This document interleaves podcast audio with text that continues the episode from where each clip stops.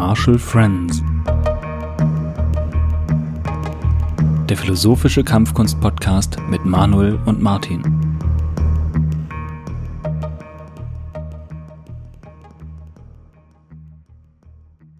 Willkommen zum nächsten Thema heute Friedfertigkeit in den Kampfkünsten. Ich denke, das ist ein sehr kontroverses Thema und schauen wir mal, wo wir uns letztendlich damit hinbewegen. Ja, es kann ja auch erstmal als Widerspruch überhaupt wirken. Also wie passt eigentlich Kampfkunst und Friedfertigkeit zusammen? Denn ähm, auch wenn wir uns jetzt noch nicht groß überlegt haben, was Kampf und äh, Friede jetzt vielleicht genau bedeutet, aber es scheint auch ziemlich klar zu sein, dass es irgendwie nicht zusammengeht. Also inwiefern kann man eigentlich Friedfertigkeit durch Kampfkünste kultivieren? Wir haben natürlich eine Basis ähm, der Gewalt in den Kampfkünsten natürlich mit drin, das ist vollkommen klar. Ähm, ob wir die heutzutage noch so ausleben müssen, ist natürlich eine andere Geschichte. Was meinst du mit Basis? Die das Basis, nicht so genau. okay, ich meine mit Basis, dass unsere, dass fast alle Techniken, die wir machen, ja schon die Beeinträchtigung einer anderen Person oder auch mehrerer mit sich ziehen kann besonders dann, wenn ich sie anwende. Ob ich sie jetzt natürlich im ähm, Dojo-Bereich lerne und kontrolliert äh, mit einem Partner oder einer Partnerin mache, ist es natürlich etwas anderes, als wenn ich sie draußen auf der Straße praktizieren muss. Also wir haben auf dieser technischen Ebene der Kampfkunst ähm, auf jeden Fall eben die Gewalt mit drin, weil die ganzen Techniken ja gewaltsame Techniken sind, wenn man so will. Würde ich so sehen, ja. Ob das Mindset genauso sein muss, sei jetzt mal dahingestellt. Also ich denke, es gibt einige Kampfkunstschulen, ähm, die vielleicht eher so in diese Richtung gehen, dass man ein bestimmtes Mindset antrainiert, um halt auch gewaltbereit zu sein. Das kann bestimmt Vorteile haben, wenn man in eine Situation kommt, in der man handeln muss. Aber ob das der einzige Weg ist, bezweifle ich. Ja, also ich glaube, wenn man prinzipiell so ein Mindset hat, ähm, ist das schon mal sehr äh, zumindest fragwürdig. Ähm, aber du hast auf jeden Fall insofern recht, dass es, ähm, dass man die Kampfkünste, naja, äh, ich sag mal, man könnte sagen, zum Guten und zum Bösen ähm, benutzen kann. Das klingt jetzt vielleicht ein bisschen pathetisch, aber also man kann sie eben sinnvoll einsetzen, man kann sie vielleicht auch im Sinne der Friedfertigkeit einsetzen oder dafür nutzen. Aber man kann natürlich auch einfach sie lernen, um wirklich ähm, Gewalt auszuüben. Und da habe ich letztens noch einen äh, spannenden, aber auch ein bisschen beunruhigenden Bericht erst dazu gesehen, dass in der rechten Szene zum Beispiel Kampfkunst auch irgendwie immer mehr auflebt und dass da ganz viele Vereine und Gruppierungen gibt, die sich eben wirklich zum Kämpfen auch treffen. Und ähm, da geht es sicherlich nicht um Friedfertigkeit. Das denke ich auch nicht. Wir haben natürlich auch die Ebene ähm, des Kampfes oder des Krieges in den Kampfkünsten, sei es jetzt aus denen sie entstanden sind. Aber auch heutzutage ein Soldat muss natürlich genauso kämpfen. Und ob man dann friedfertig sein kann während einer Handlung, ähm, in der man quasi angegriffen wird, ist, denke ich, sehr, sehr schwierig. Aber ist auf jeden Fall ein guter Punkt, denn ähm, zumindest hier in den westlichen Demokratien wird das ja oft so ein bisschen so dargestellt, als dass man Militär irgendwo anders hinschickt für den Frieden. Also wird ja oft als Friedenssicherung dann auch beschrieben, ähm, wo man sicherlich auch mal zweifeln kann, ob das immer so ist. Aber ja, ist natürlich eine spannende Frage, inwiefern kann man mit Gewalt zum Frieden kommen oder inwiefern, und das ist vielleicht eher der Weg der, der Kampfkünste oder einiger Kampfkünste, inwiefern kann man über das Training von gewaltsamen Techniken oder das im, Training den, durch den Umgang mit Gewalt eben zu einer friedfertigen Einstellung kommen. Das finde ich sehr spannend.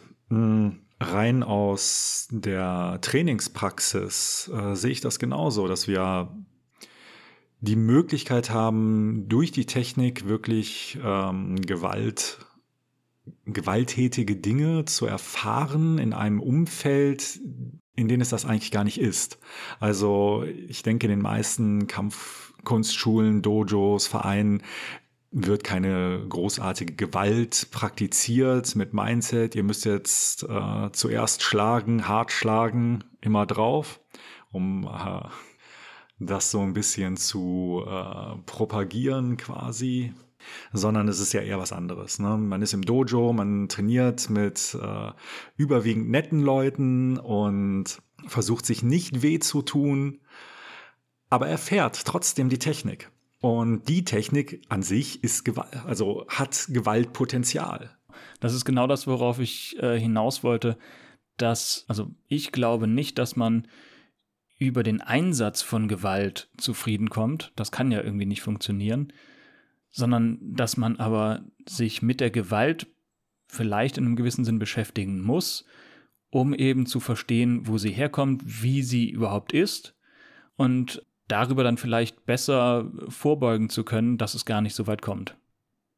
Ich denke auch, dass man sich auf jeden Fall damit beschäftigen muss, wenn man die Techniken im Selbstschutz irgendwann anwenden möchte oder es gar nicht, wie du schon so schön sagst, gar nicht erst dazu kommen lassen will. Wenn ich nicht weiß, wie bestimmte Dinge geschehen ähm, auf der Straße, in der Diskothek oder wo auch immer einem Gewalt widerfahren kann, ich nicht dafür ein Auge, sagen wir mal, oder ein Auge zu entwickeln, ist ein bisschen, glaube ich, falsch, aber so eine Art ähm, Empathie dafür zu entwickeln, wie andere Menschen reagieren können, nicht unbedingt müssen, und daraus dann quasi meine Schlüsse ziehen, ob das jetzt vielleicht hier eskalieren wird oder nicht. Und ähm, ich finde, das ist meistens immer die erste Sache, die man ganz gut machen kann, in der Selbstverteidigung erstmal zu verstehen, ob eine Gewaltsituation herrscht, herrschen kann, dazukommen kann und dann, wie gehe ich damit um. Also man wird auf jeden Fall sensibler auch für Gefahren, und das kann natürlich auch dazu führen, dass man dann äh, mögliche Gefahrensituationen früher erkennt, direkt vermeidet und damit eben auch Konflikte vermeidet. Ja, und, das, und durch das Training kann man die Fertigkeit entwickeln, so gut aus einer Gewaltsituation vielleicht herauszukommen, dass man äh, nicht quasi bewusstlos auf dem Boden liegt, sondern entscheiden kann, ob man selbst friedfertig danach handelt, eben seinen Gegner in dem Fall nicht blutend zu Boden ringt, sondern schaut, dass dieser halt dann irgendwie dann auch noch damit rauskommt. Aber es ist auch wieder situationsabhängig. Ich denke, jeder kann sich vorstellen, wenn man mit einem Messer bedroht oder überhaupt mit einer Waffe bedroht wird, dass das ein ganz anderes Gewaltpotenzial ist, als wenn irgendein Betrunkener auf einen zukommt und einen quasi seine Mutter beleidigt oder sowas. Ne? Das ist eine ganz andere Eskalationsstufe. Aber schwierig finde ich darin schon, ähm, wie sich dann Friedfertigkeit entwickeln kann oder wie ich es selber auch für mich dann bewahren kann. Ne? Also dann halt nicht in einen Gewaltexzess zu eskalieren. Du hast eben einen Punkt angesprochen, der nochmal einen Schritt weiter geht, finde ich aber sehr wichtig, dass man in einer gewaltsamen Auseinandersetzung entscheidet, ob man den anderen jetzt zum Beispiel verletzt oder nicht. Und dafür braucht man natürlich erstmal die Kontrolle über die Situation. Und das ermöglicht einem, wenn es gut läuft, die Kampfkunst, dass ich mich eben nicht, ich sag mal, zufällig oder einfach nur rein instinktmäßig verteidige und mit ein bisschen Glück geht es für mich gut aus. Ähm, dafür ist der andere halt tot. Ähm, sondern dass ich die Situation so kontrollieren kann, dass ich überhaupt noch die Möglichkeit habe, bewusst zu entscheiden, was mache ich.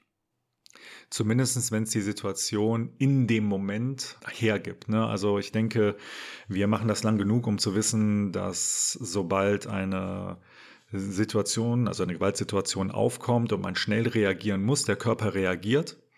Und wie das dann letztendlich zu einem Schluss kommt, in Bruchteil von Sekunden geschieht. Und das erfordert so viel Training, was halt nicht damit gegeben ist, ich beschäftige mich mal mit den 30 tödlichsten äh, Kampftechniken auf diesem Planeten und danach bin ich ein großer Kämpfer oder eine große Kämpferin, sondern ich denke auch, dass es ganz wichtig ist, dass ähm, Technik und ja geistige Bildung, moralische Bildung zusammenkommen, um dieses Ideal der Friedfertigkeit in den Kampfkünsten überhaupt zu ansatzweise zu realisieren. Mhm. Aber das Ziel ist ja trotzdem durch das ständige Üben die Techniken so gut zu beherrschen, dass man sie eben dann instinktiv abrufen kann. Natürlich, also du hast vollkommen recht, wenn man so schnell handeln muss, dann muss die Bewegung einfach drin sein. Man merkt vielleicht hinterher erst, äh, was man eigentlich gerade gemacht hat. Ähm, aber genau darauf zielt es ja ab. Und das Ideal ist dann eben schon das, dass man die Situation beherrscht, dass man kontrolliert, den Gegner äh, kontrolliert oder dann die Möglichkeit hat, ihn auch äh, nicht zu vernichten, sondern das Ganze eben naja, möglichst friedfertig aufzulösen. Denke ich auch. Und ich hm, sehe auch in der Literatur, die gibt es ne, seit dem 16. Jahrhundert, wo sich äh, Kämpferinnen und Kämpfer mit genau solchen Themen auseinandergesetzt haben und finde ich relativ häufig zu so einem ähnlichen Schluss gekommen sind, dass es halt nicht sein kann, dass man in allen Situationen oder beziehungsweise, dass das Töten eines Menschen äh, immer abscheulich ist und man darf auch nicht vergessen, wie schwer das auf einem selbst sehr wahrscheinlich lastet. Ne? Jetzt von bestimmten psychologischen ähm, Gegebenheiten vielleicht mal abgesehen, die jetzt aber nicht hauptsächlich in der Menschheit Gott sei Dank vorkommen. Hm, denke ich, muss man darauf wirklich aufpassen. Ne? Also wie viele Kriegstraumata gibt es? Ne? Und äh, in der heutigen ja. Zeit genauso wie vor Jahrhunderten. Das hat sich ja nicht geändert, großartig. Ja, da kommen wir vielleicht gleich noch hin, ähm, verschiedene Argumente zu sammeln, die für Friedfertigkeit überhaupt auch erstmal sprechen. Aber weil du gerade sagtest, seit dem 16. Jahrhundert gibt es so viel, ähm, seit der Zeit gibt es natürlich besonders viel Literatur, äh, aber die ältesten Sachen sind ja noch viel, viel älter. Also Sun schreibt das ja auch schon. Ähm, ich denke mal, wahrscheinlich werden relativ viele die Kunst des Krieges kennen oder zumindest den Titel schon mal gehört haben.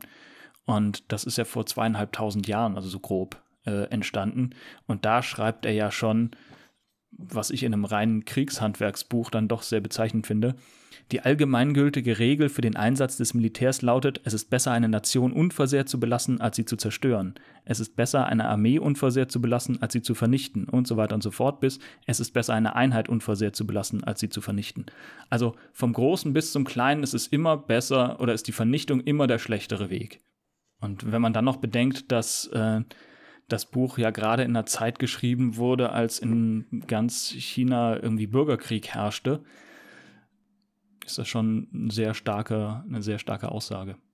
Und solche Aussagen kommen ja immer wieder. Ne? Also ah, war es Wellington gewesen? Ich bin mir nicht mehr ganz sicher. Auf jeden Fall nach der Schlacht von Waterloo soll der britische General ja auch gesagt haben, äh, die äh, nächstgrößte Tra äh, Tragödie nach einem verlorenen Kampf ist ein gewonnener. Ja, ja, sehr schön. Und das zieht sich immer weiter durch. Die Frage ist natürlich, ob jemand, der Krieg nicht so leiblich erfahren hat, das überhaupt nachvollziehen kann. Ne? Also die meisten Texte, die darüber entstehen, sind von Menschen entstanden, die wirklich den Krieg erlebt haben. Wie du eben schon sagtest, wir haben in der, in der westlichen Welt zurzeit, zumindest seit ein paar Jahrzehnten, das Glück, relativ viel mehr oder weniger Frieden zu haben, ähm, beziehungsweise nicht in kriegerischen Handlungen in unseren Breitengraden zumindest verwickelt zu sein. Dass auf der ganzen Welt die ganze Zeit irgendwo ein Krieg herrscht, ist, glaube ich, jedem klar. Äh, worauf ich aber hinaus will, ist, ob ich erstmal Gewalt erfahren muss, um Gewalt auch ablehnen zu können, um zu wissen, okay, das kann nicht der Weg sein, äh, den ein, äh, sagen wir mal, moralisch guter Mensch geht. Mhm. Ja, gibt es ja schon mal ein gutes Gegenbeispiel. Also ich habe in meinem Leben zum Glück sehr, sehr wenig ähm, körperliche Gewalt erfahren direkt. Und ich halte mich trotzdem für einen sehr friedfertigen Menschen. Von daher würde ich sagen, es geht definitiv auch ohne das Erlebnis. Wäre ja auch dramatisch, wenn das wirklich so wäre. Denn dann müsste es ja immer wieder mal einen Krieg geben, um, damit man danach wieder für eine kurze Zeit wenigstens ähm, erkennt, dass das nicht so doll ist. Sehe ich ja natürlich genauso. Also ich finde schon, dass wir durch Erfahrungen anderer Menschen, die uns lehren, das, was passiert ist, kann nicht gut sein, daraus lernen können. Dass das aber vielleicht bei allen nicht ganz so ankommt, sehe ich aber auch. Ne, also ähm, wie häufig hat man Kampf- oder Kriegsverherrlichung, na, vielleicht nicht Kriegsverherrlichung, aber zumindest Kampfverherrlichung in den Kampfkünsten. Ne, dieses, äh, ich bin ein Krieger, ich bin was auch immer. Und natürlich hat das viel damit zu tun, dass das eigene Ego dadurch ein bisschen aufpoliert wird und dass man vielleicht irgendwas darstellen möchte. Interessanterweise, jeder kennt ja wahrscheinlich Musashi, genau der lehnt sowas ab. Aber ja, diese Tendenzen gibt es natürlich trotzdem. Ne? Und wie wir schon ja in den anderen Podcast-Folgen gesagt haben, wie wichtig dann auch die Lehrerin und der Lehrer ist. Wenn der nämlich genau so etwas oder sie propagiert, kann es natürlich dazu kommen, dass äh, Schüler und Schülerinnen, die dann in dieser, in dieser Kampfkunst quasi trainieren, andere Einstellung dazu bekommen. Oder was meinst du? Ja, sehe ich, glaube ich, ganz genauso wie du gerade sagtest, gibt es ja leider äh, auch eine Menge Beispiele in der Geschichte von ähm, Kriegsfürsten, Heerführern etc., die ja auch ein großes Interesse an Kampfkunst, an Kriegskunst hatten. Ähm, ja, wo das mit der Friedfertigkeit dann offensichtlich nicht geklappt hat. Und du hast jetzt gerade äh, Musashi Miyamoto angesprochen, aber auch sehr bekannt und sehr bedeutsam jetzt, äh, was Samurai-Kriegskunst angeht, ist ja das Hagakure von Yamamoto. Und das ist ja schon voll von Kampfverherrlichung. Da geht es ja in jedem zweiten Abschnitt darum, ähm, wie toll es ist doch ist, das Leben im Kampf zu verlieren für den eigenen Fürsten und so weiter und so fort ich habe letztens eine Stelle gelesen, wo es darum geht, dass man äh, auch in Unterzahl, also dass Feiglinge dann weglaufen, aber der richtige Weg wäre doch angeblich äh, auch in Unterzahl blind drauf loszustürmen und den Gegner anzugreifen, denn wenn man dann natürlich äh, stirbt, dann ist das ja ein sehr ehrenvoller Tod. Und ähm, so, da wundert es dann auch nicht, dass dieses Buch auch in der äh, SS große Verbreitung gefunden hat ähm, bei den Nazis. Und das zeigt ja auf sehr abschreckende Weise, ja, dass man sich auch lange und intensiver mit Kampfkunst und mit Krieg beschäftigen kann und es leider immer noch gut findet.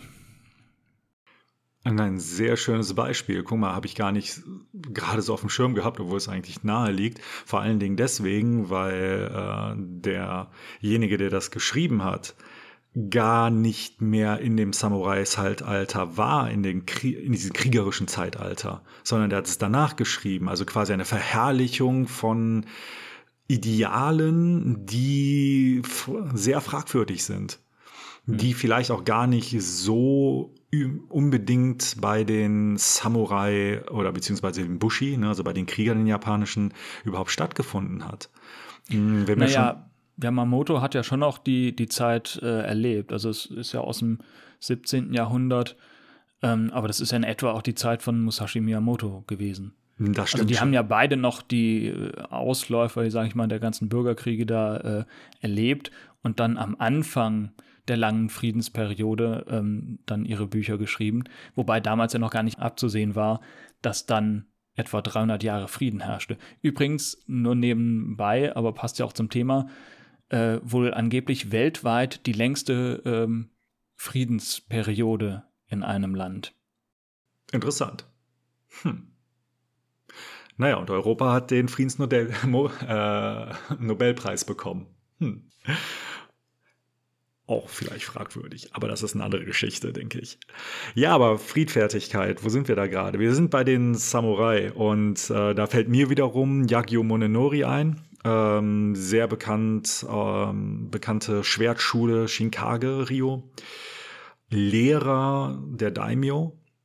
Und der beginnt äh, sein, sein Buch, wenn wir schon bei Musashi und beim Hagakure sind, äh, das Heiho Ka ähm, Show, mit der Aussage, Waffen sind unheilbringende Gegenstände. In der Vergangenheit sagte man, Waffen sind unheilbringende Gegenstände, der Weg des Himmels hasst sie. Sie zu gebrauchen, wenn es keinen anderen Ausweg mehr gibt, das ist der Weg des Himmels. Dies sagt aus, dass Bogen und Pfeile, das Schwert und die Lanze Waffen sind und gleichzeitig verhängnisvoll und unheilbringende Gegenstände. Während der Weg des Himmels nach dem Erhalt von Leben strebt, wählen Waffen den Tod. Der Weg des Himmels hasst sie also, weil sie sich gegen ihn wenden. Klar, er bezieht sich da auf Lauze 31, aber es ist schon auch hier wieder sehr bezeichnend, dass von einem aus einem Clan der Bushi, einem sehr hochgestellten Clan, die sich äh, jahrhundertelang damit beschäftigt haben, das quasi ganz am Anfang gesetzt wird. Und ähm, soweit ich weiß, geht dieses Buch sogar eigentlich auf seinen Vater zurück. Aber da bin ich mir jetzt nicht mehr ganz so hundertprozentig sicher. Und diese ja, diese Wortlaute hat man immer wieder. Ne? Also sei es im Chinesischen, sei es im äh, Japanischen. Ich bin mir nicht ganz sicher, wie es im, in den europäischen Kampfkünsten ist. Ähm, die werden sehr wahrscheinlich einen sehr christlichen Unterbau haben. Also wird dort auch sehr wahrscheinlich äh, Nächstenliebe auch irgendwo eine prominente Rolle mit einnehmen, weil ich denke nicht, dass die auf einmal zu einem ganz anderen Schluss gekommen sind. Sei es jetzt Lichtenauer, Talhofer oder wie sie alle heißen. Aber da du da ja ein bisschen mehr versiert bist, weißt du da was drüber? Aber jetzt die ganzen äh, Schriften, nee, so tief bin ich da auch nicht drin. Ich finde es spannend, aber nee.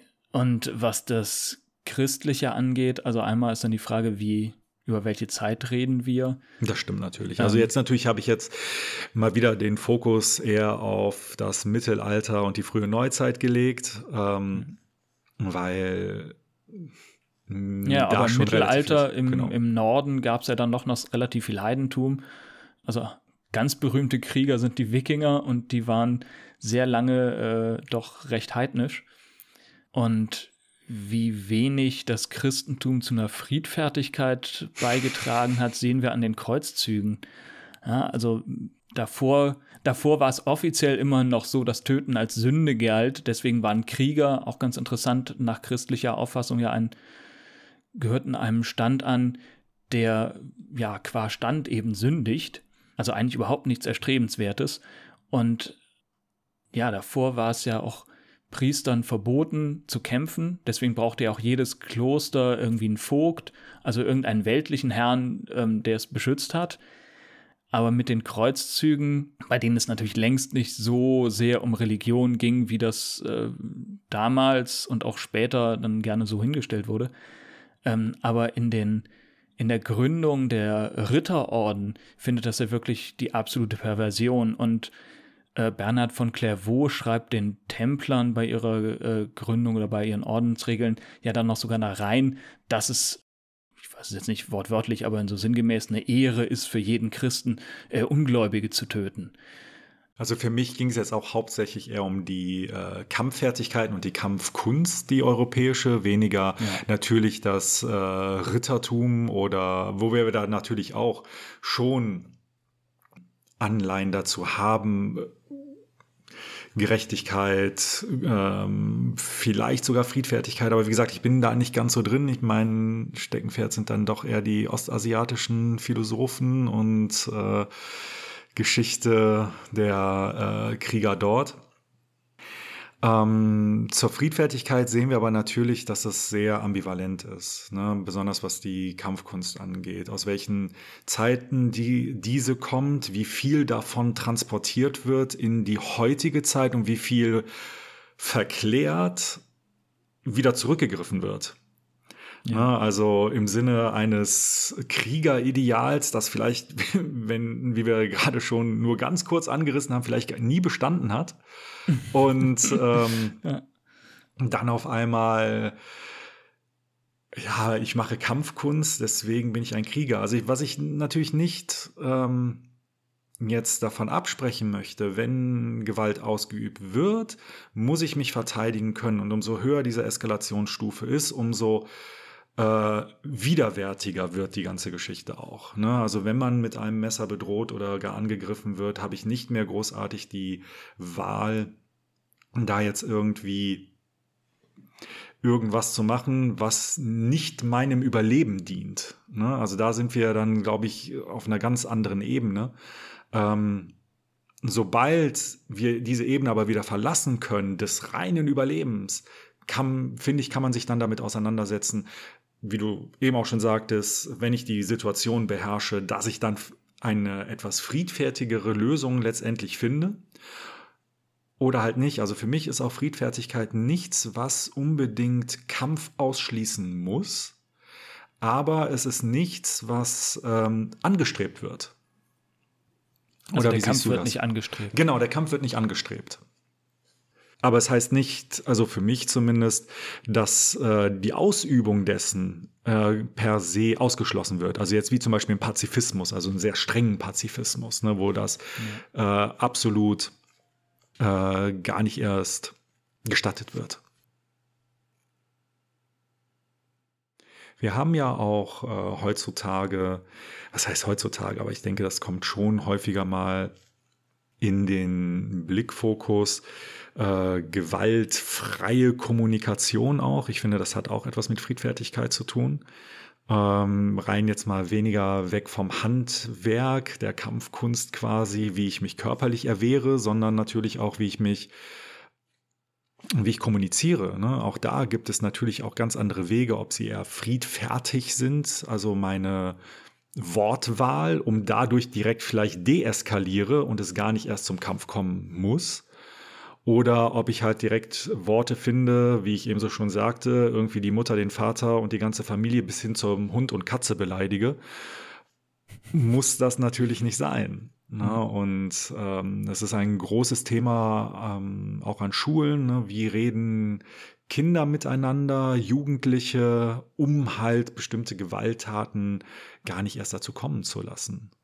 Ja, aber da finde ich, kann man auch wieder sehr schön sehen, dass man sich erstmal mit dem Phänomen überhaupt auseinandersetzen muss. Also man muss sich auch mit dem auseinandersetzen, was man gerade vermeiden möchte, um es eben vermeiden zu können. Auf jeden Fall. Habe ich kein Wissen über das, was ich äh, bekämpfen möchte, das geht nicht. Ne? Also du hast eben äh, Zunze zitiert ne? und auch da haben wir ja diese berühmten Sätze, ich kriege sie leider nicht mehr ganz so zusammen. Ich meine, es steht da drin, wenn ich, äh, wenn ich weder mich noch meinen Feind kenne, dann verliere ich auf jeden Fall. Ne? Kenne ich mich, aber den Feind nicht, dann ist es so ungefähr 50-50.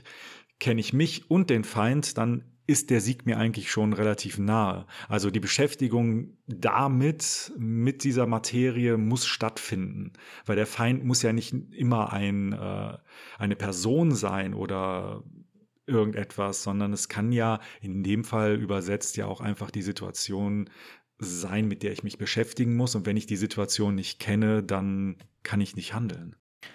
Finde ich jetzt ein sehr schöner Punkt, weil du jetzt auf einmal schon das übertragen hast von der direkten körperlichen Auseinandersetzung vom Krieg oder so auf irgendein abstrakteres Problem.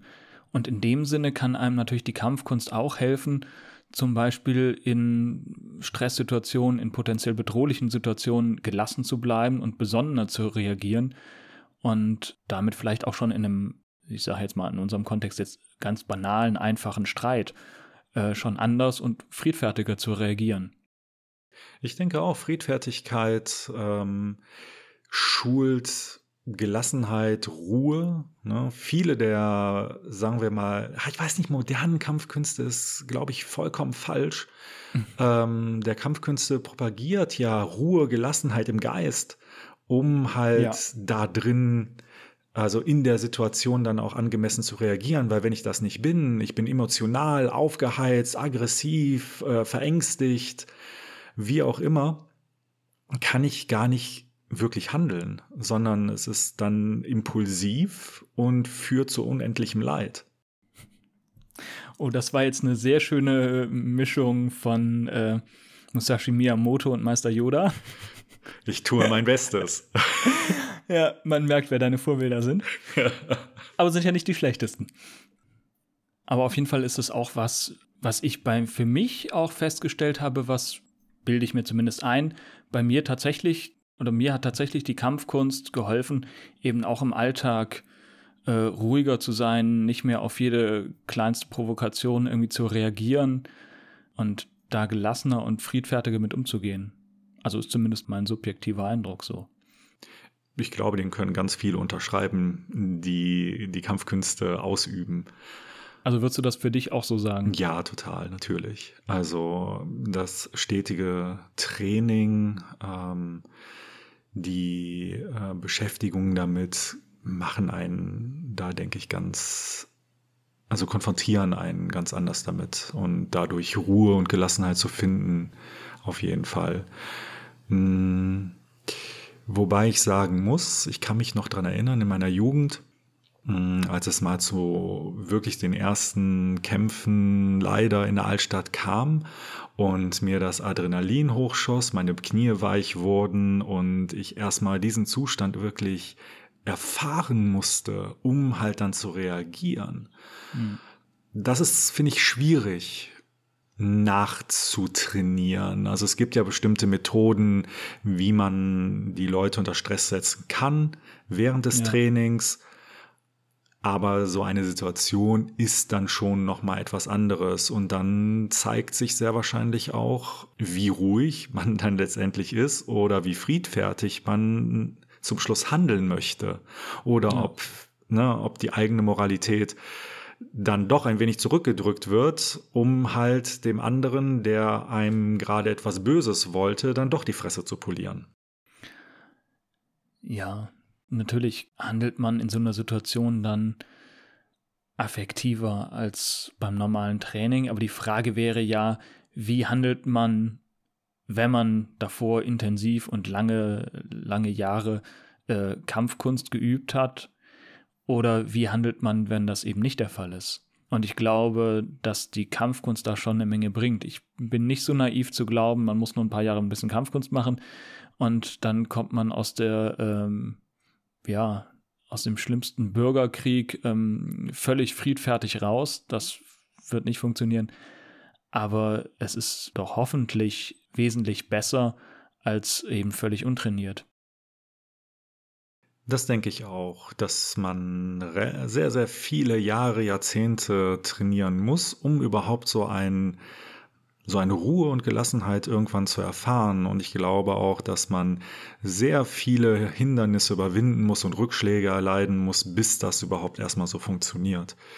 Dass es aber ein Ideal in der Kampfkunst ist, finde ich, spricht ja schon dafür. Ne, dass es halt nicht das Ideal ist, ich muss jetzt gewaltsam alles äh, niedermähen, was mir irgendwie vor die Flinte kommt, sondern eben genau das nicht passiert, sondern ich beschäftige mich mit Kampfkunst, ich möchte hm, das weiß ich möchte, aber dass der Unterbau eigentlich eine, eine Moralität mit sich bringt. Ne? Also im Japanischen haben wir ganz ähm, prominent ähm, Bunbu Ryodo, also die äh, Zweisamkeit von äh, Gelehrsamkeit und Kampf quasi oder wie man auch allgemein übersetzt quasi von Pinsel und Schwert, dass man beides halt kultivieren muss. Einmal den Kampf und quasi Gelehrsamkeit, in dem Falle eher die ethisch-moralische ähm, Basis, ohne dass das halt nicht funktioniert. Ne? Bin ich, mache ich nur Gelehrsamkeit, ähm, kann ich sehr wahrscheinlich nicht kämpfen. Bin ich nur im, im Kampf, also trainiere ich das nur, dann bin ich halt ein guter Kämpfer, aber eher ein schlechter, weil mir nämlich die Moral dazu fehlt. Mhm. Du hast jetzt gerade schon gesagt, dass man das sehr lange machen muss, praktizieren muss, um natürlich da annähernd irgendwie hinzukommen. Da ist natürlich die Frage, ähm, ah, wer macht das? Und wenn man in einem gewissen Sinne einen so beschwerlichen Weg dann geht, macht man das, also ist, mein Verdacht ist ein bisschen, dass man eigentlich vorher schon friedfertig ist. Vielleicht kann man es hinterher ein bisschen besser umsetzen, aber eigentlich ist man es vorher schon. Und die Frage, die ich mir stelle, ist, inwiefern kann zumindest Kampfkunst auch jemanden in die Richtung in Anführungsstrichen erziehen? Ich denke, dass Kampfkunst die Sache kultivieren kann. Ähm, wir haben ein stetiges Lernen, wieder mal sehr konfuzianisch, finde ich. Und ähm, ich denke, über das stetige Lernen ähm, kann das funktionieren als Weg ähm, der Selbstkultivierung und äh, dadurch ein gutes Handeln. Ne? Also wir haben Mangze, weil du ja gerade gesagt hattest, äh, dass der Mensch tendenziell eher Friedfertigkeit hat. Ne? Dort haben wir ja auch ein sehr schönes Beispiel. Ein, ein Mensch sieht ein Kind quasi in den Brunnen fallen. Ne? Und ähm, die erst, der erste Moment, bevor irgendein Gedanke kommt, ist es halt zu helfen. Ob dann geholfen wird, ist eine andere Geschichte. Das hängt dann wieder mit dem Lernen zusammen und was man ähm, äh, was für ein Mensch man dann letztendlich geworden ist oder werden kann. Aber der erste Impuls ist denke ich, ein Wohlwollen. Und darauf kann man relativ gut aufbauen. Also zumindest bei den, meisten, bei den meisten Menschen. Von, wie gesagt, von bestimmten psychologischen Gegebenheiten vielleicht mal abgesehen. Ne? Oder halt auch traumatisiert durch bestimmte, in bestimmten Regionen, in denen halt einfach seit 20, 30, 40 Jahren Krieg herrscht. Ähm, davon mal abgesehen. Aber ich denke, dass ein, ein grundsätzliches Wohlwollen schon in jedem, also in den meisten Menschen vorherrscht. Und das kann man durch die Kampfkunst, denke ich, kultivieren. Ich hätte noch ein Zitat, äh, diesmal aus äh, der Sparte Bujinkan, die ich ja mache, also Bujinkan Budo äh, kommt von Toda Sensei, quasi dem Lehrer von Takamatsu, der wiederum der Lehrer von Hatsumi, unserem jetzigen äh, Oberhaupt ist. Und äh, an alle Menschen, die sehr gut Japanisch können, verzeiht mir bitte meine Aussprache. Ähm, da heißt es Taijutsu no Gukui wa Heiwa no Kiso Toshire. Was so viel heißt, das höchste Geheimnis des Taijutsu, ich würde das jetzt in dem Falle eher als Kampfkunst übersetzen, ist zu wissen, was die Basis von Frieden ist. Und ich finde diesen Satz wirklich sehr bedenkenswert, also sehr gut, um darüber nachzudenken. Ne? Was ist denn die Basis von Frieden? Wie kann ich Frieden umsetzen? Ne? Und dass halt das Taijutsu, die Kampfkunst eigentlich, also dass es für die das höchste Geheimnis ist. Ne? Halt nicht, äh, wie ich das Schwert in meinen Gegner jage, das war noch ein Zitat, das ich mir aufgeschrieben hatte. Das ist ein sehr schönes Zitat und eigentlich auch ein sehr schönes Schlusswort für diese Folge, finde ich. Dann war das unsere vierte Folge gewesen. Ich hoffe, sie hat euch gefallen. Ihr bleibt bei den Marshall Friends dabei. Wir schauen, dass wir in den nächsten Wochen wieder neue Folgen für euch produzieren. Und bis dahin alles Gute. Ciao.